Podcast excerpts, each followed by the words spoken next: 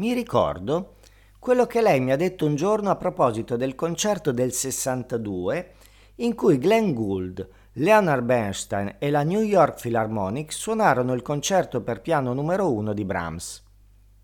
Prima di iniziare, Bernstein si rivolse al pubblico e fece un breve annuncio. Questa esecuzione non sarà nel mio stile, ma in quello voluto da mister Gould, come se volesse scusarsi. Sì, ero in sala. All'epoca ero l'assistente di Lenny. Prima che il concerto cominciasse, Lenny fece un'improvvisa comparsa sul palcoscenico e iniziò a parlare al pubblico. Io non ci capivo quasi niente, il mio inglese era pessimo e continuavo a chiedere alle persone sedute vicino a me: cosa ha detto? Cosa ha detto? L'essenziale comunque l'avevo colto. Il breve discorso di Bernstein è incluso nella registrazione live che ho qui.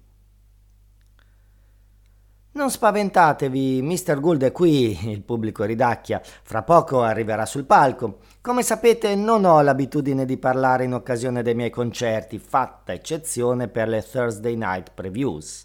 Ma oggi si tratta di una situazione che merita, credo, qualche parola. State per ascoltare un'interpretazione del concerto in re minore di Brahms. Diciamo poco ortodossa, un'interpretazione che si distingue nettamente da tutte quelle che ho sentito o anche solo sognato finora per la dilatazione eccezionale dei tempi e le frequenti deroghe alle indicazioni dinamiche di Brahms.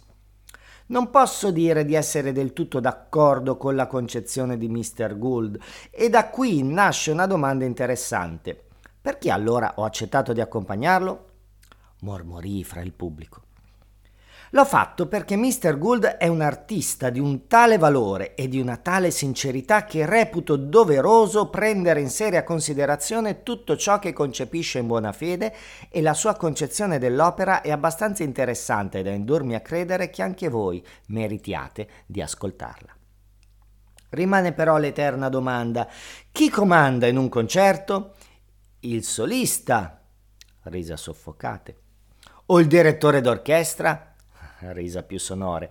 La risposta naturalmente è ora l'uno, ora l'altro. Dipende dalle persone in questione, ma nella maggior parte dei casi il solista e il direttore si mettono d'accordo per giungere a un'interpretazione coerente, ricorrendo ora alla persuasione, ora alla seduzione, ora alle minacce. Risate.